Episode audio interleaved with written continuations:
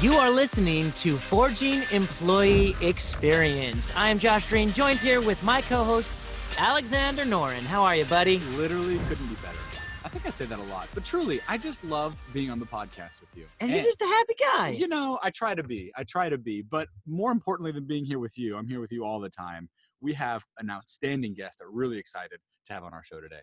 This is Andrea Ink, and she is the program manager of employee engagement at BC Hydro.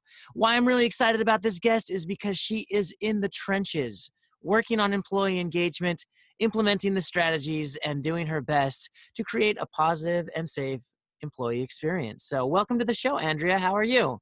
I'm great. Thank you, Josh. You live in Vancouver, Canada. Is that correct?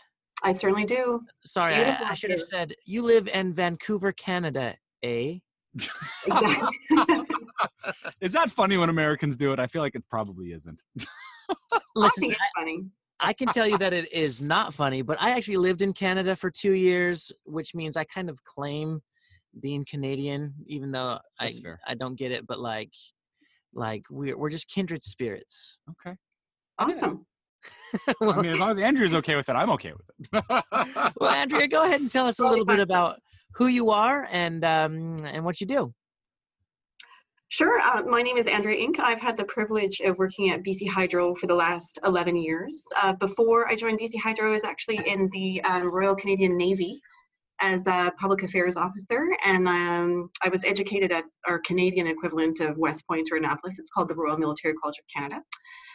Um, so I began my journey here at BC Hydro in 2008. I have a communications background, and in late 2014, I began to work on our employee engagement file, particularly with um, a line of business uh, here in our utility called transmission and distribution. So if you are driving on the highway and look up and you see all sorts of power poles and lines, I work directly with managers, senior leadership, and employees who are responsible for maintaining, designing, and repairing those power lines, getting power to our 4 million customers. 4 million customers. Holy smokes. Mhm. A lot of customers. yeah, and it sounds like there's a wide variety of different kinds of employees that work in that space. It, it sounds like there's a really strong mix of blue collar workers and white collar workers. Um, do you find that to be a challenge? Correct. We have uh, 6,000 employees, give or take. A third of them are management and professional. Another third of them are unionized in our what's a kind of a Canadian a professional employee union called MoveUP. And the other third are our International Brotherhood of Electrical Workers, and those are essentially our, our trades, our blue collar, as you said, workers. And tell us a little bit about your specific role in the company. It sounds like your job is to make sure that all of these people are happy. no pressure. You should be happy if you work here. It's a privilege and it's a beautiful province to work in. Um, so my primary responsibility is to execute our employee engagement strategy, which includes uh, surveying our all of our employees annually, um, coming up with um, action items coming out of the results, and keeping uh, the momentum on employee engagement going. In a nutshell. Give us kind of like a, a day-to-day look at what that is because yeah you're, you're doing a lot of work um, and it sounds like on an annual level there's there's a lot but uh, what does a day-to-day uh, look like for you Uh, well, it depends on the day, to be honest, but uh, we do have uh, employee councils that I help oversee, um, and these are frontline workers that have a, a vested interest in the company or they're highly engaged. We have about uh, 20 people on our frontline employee council, and we bring them together with senior leadership uh, in the company to talk about um, hot button issues or what gets under their collar. And we bring project managers or you know subject matter experts uh, into the room and the employees themselves get to kind of ask questions and pick apart a policy a project or a plan so i do a lot of work with that council and i also uh, oversee our annual engagement cycle which is a lot of work in terms of project management and what do we do with the results? And i work closely with their communications department in um, making sure employees know that you know you guys we said this and the company is doing something about it. That's that's a wonderful structure. Let, let's let's kind of break it apart a little bit here. Tell us how the the council is selected. Uh, that's a. They've been around for about seven years, and uh, there was a call for volunteers, people that had, um, you know, something to say or a vested interest in a certain project or plan. Um, so people put their hands up. Uh, they were largely kind of vetted by their manager. As a courtesy, we gave the council kind of composition list to the union for their blessing, and um, and then we go from there. So the council itself it, kind of represents the different professions or trades within um, this that line of business, so to speak. So every kind of facet of their work is represented by somebody. So, so it sounds like these are engaged employees who Yes. who care about the company and want to Mm. see it grow. I would say most definitely. And I'm sure that being on the front line and and working on these things probably it comes from a very practical place rather than maybe like someone at the top who just has a, a great idea for an an initiative and that just implements it. Uh, it's probably a little bit more efficient to to listen to those who are on the front line and and hear what they want and what they need, and then to implement a strategy based on those facts. Definitely. It, you know, it's been said that all of the power resides at the top of the organization, but all of the information resides at the bottom. And so I see these councils as a chance for the two to meet in the middle. Very cool, and you facilitate that. Yeah, Is I it- co-facilitate that. Yeah. Do, do you feel like the uh, executive leadership is is as responsive is, is responsive? I mean, I, I think uh, you know sometimes there's there's the uh, the issue of you know like you said the the decisions are made at the top and, and a little reluctant to to listen to uh, you know information coming from down farther down the line. Um, on the whole, I think I'm really blessed with a, a highly engaged uh, executive team. We, we do quite well on our employee engagement score. Um, we're sitting right now at an 84% index through our service provider, who's PwC.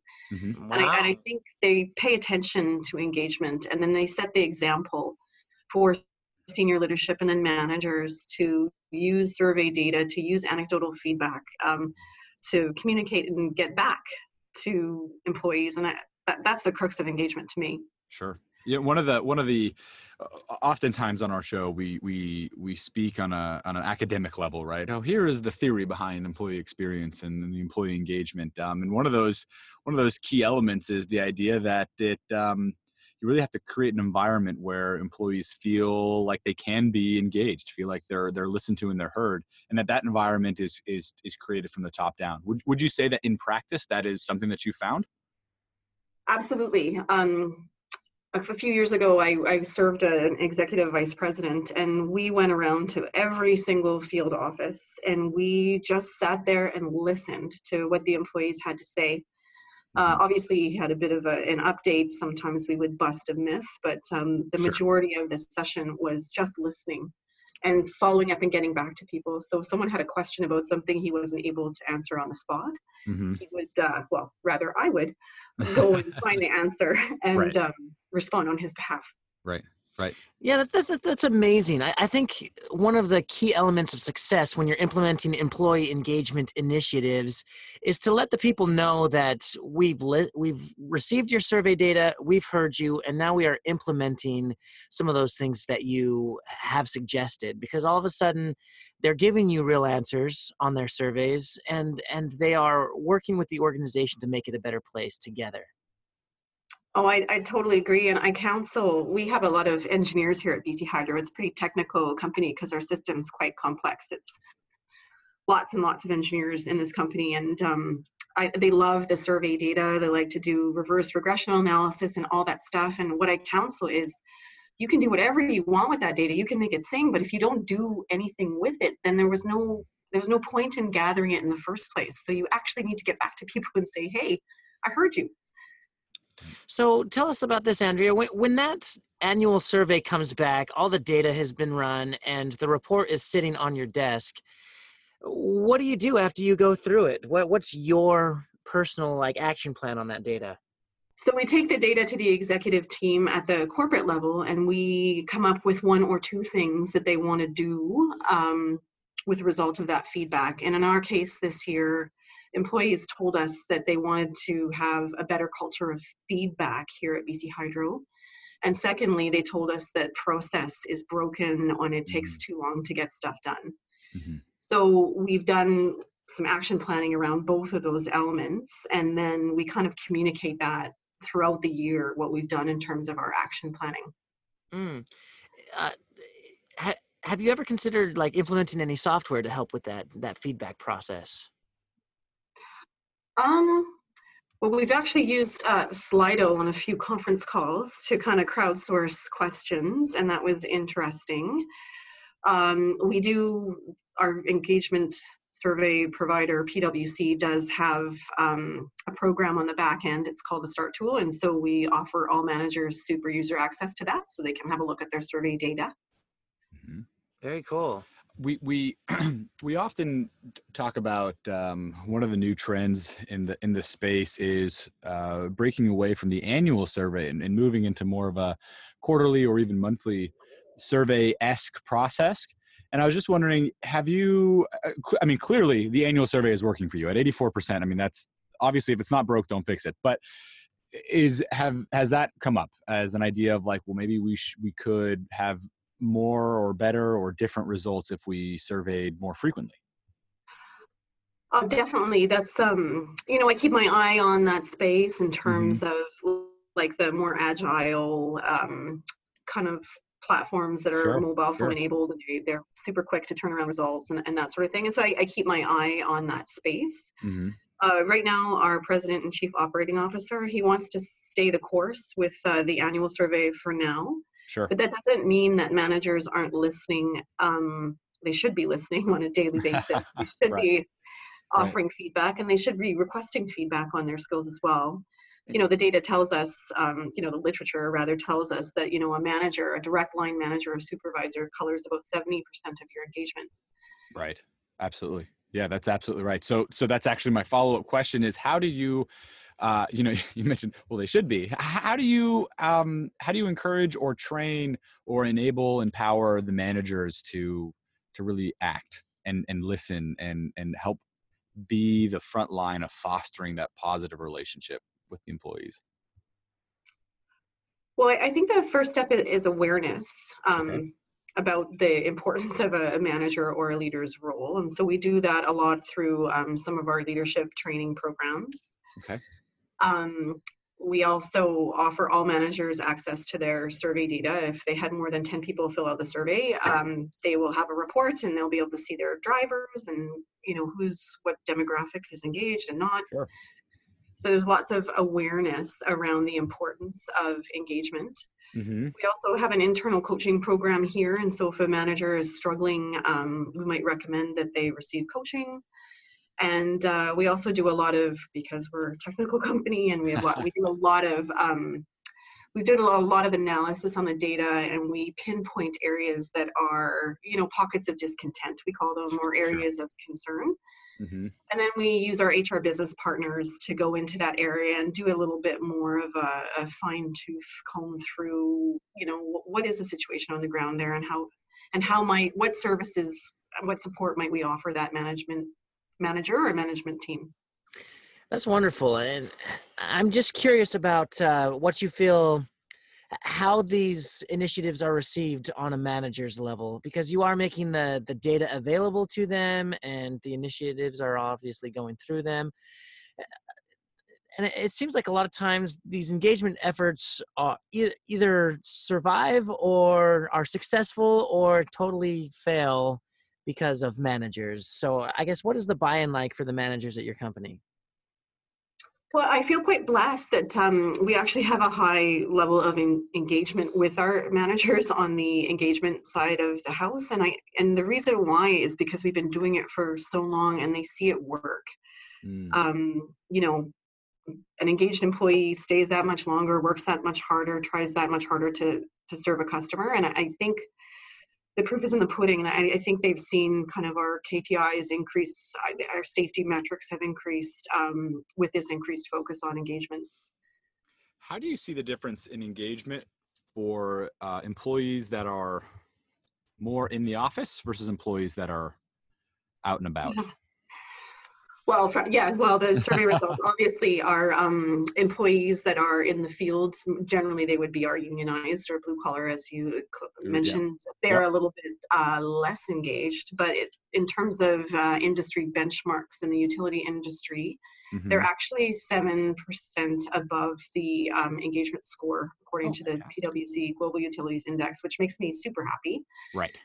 But again, it's an area of opportunity for us because they are substantially lower than the company's 84. Right. Mm. Right. Andrea, you were obviously invested in this field um, because you've been doing this for several years. You're traveling to conferences. You're you're learning what you can. What are some things that you've learned that have been life changing for you, or, or something that you've been implementing that has worked? a listening strategy. Um, you know, we have two ears and one mouth, and I think um, it doesn't matter where you reside in an organization, you need to learn how to listen and listen deeply. And um, when you do that, people feel seen, felt, and heard, and it just naturally increases their engagement. I've mm. learned that. I've been in line rooms um, with crusty, nasty, kind of disengaged, snarly workers, and as we've come come back to them time and time again, their body language has improved. They are rolling up their sleeves and helping out on an initiative. And I, have actually just seen and felt people um, open up and blossom almost into a better employee because they were engaged. So I'm a believer. I mean, it must be so fun for you to watch your efforts actually take effect. It does do, yeah, and especially the especially in the increase in the in the data as well. It feels good to see that. So I hope we do as well this year.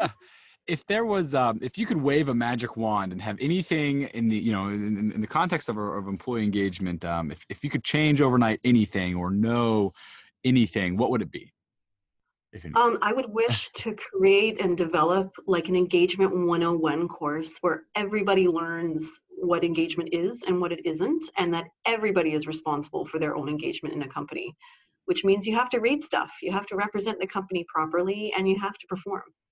Mm-hmm.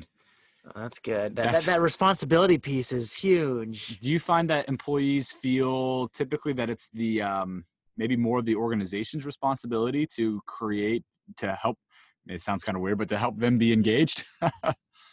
I think in any large organization with long-term yeah. employees, I, I, think there's almost um, a little bit of um, what's that word expectancy or sure can't yeah. remember what that word is, but they they feel yeah. that the company owes it to them, and, and um, yeah, I think it's important maybe. to remind people entitlement. That's yes. the word. I love that is. word.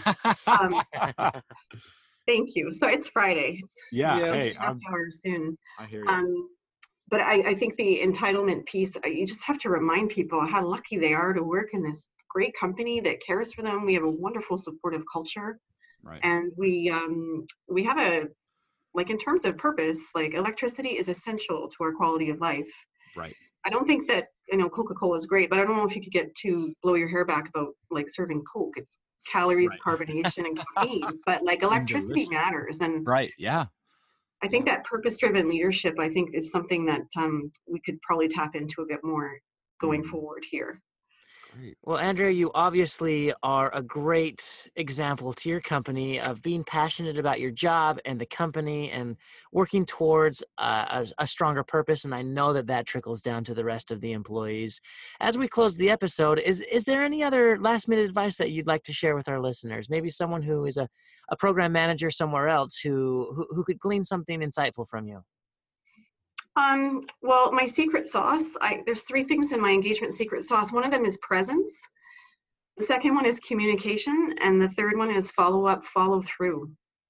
That, that's my secret sauce to engagement. You don't have to have a fancy program. You don't have to have a fancy um, data analysis. Just showing up, communicating, and getting back to people, closing the loop on the communication. We found great success in that.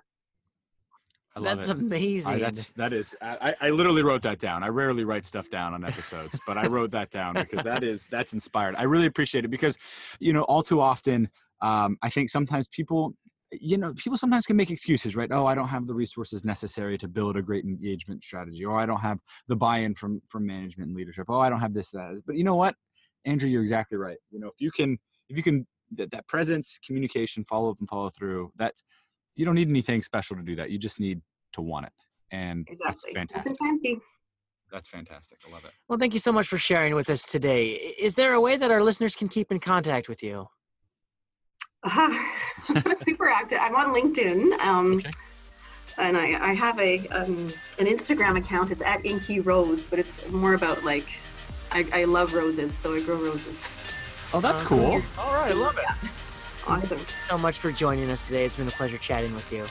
My pleasure.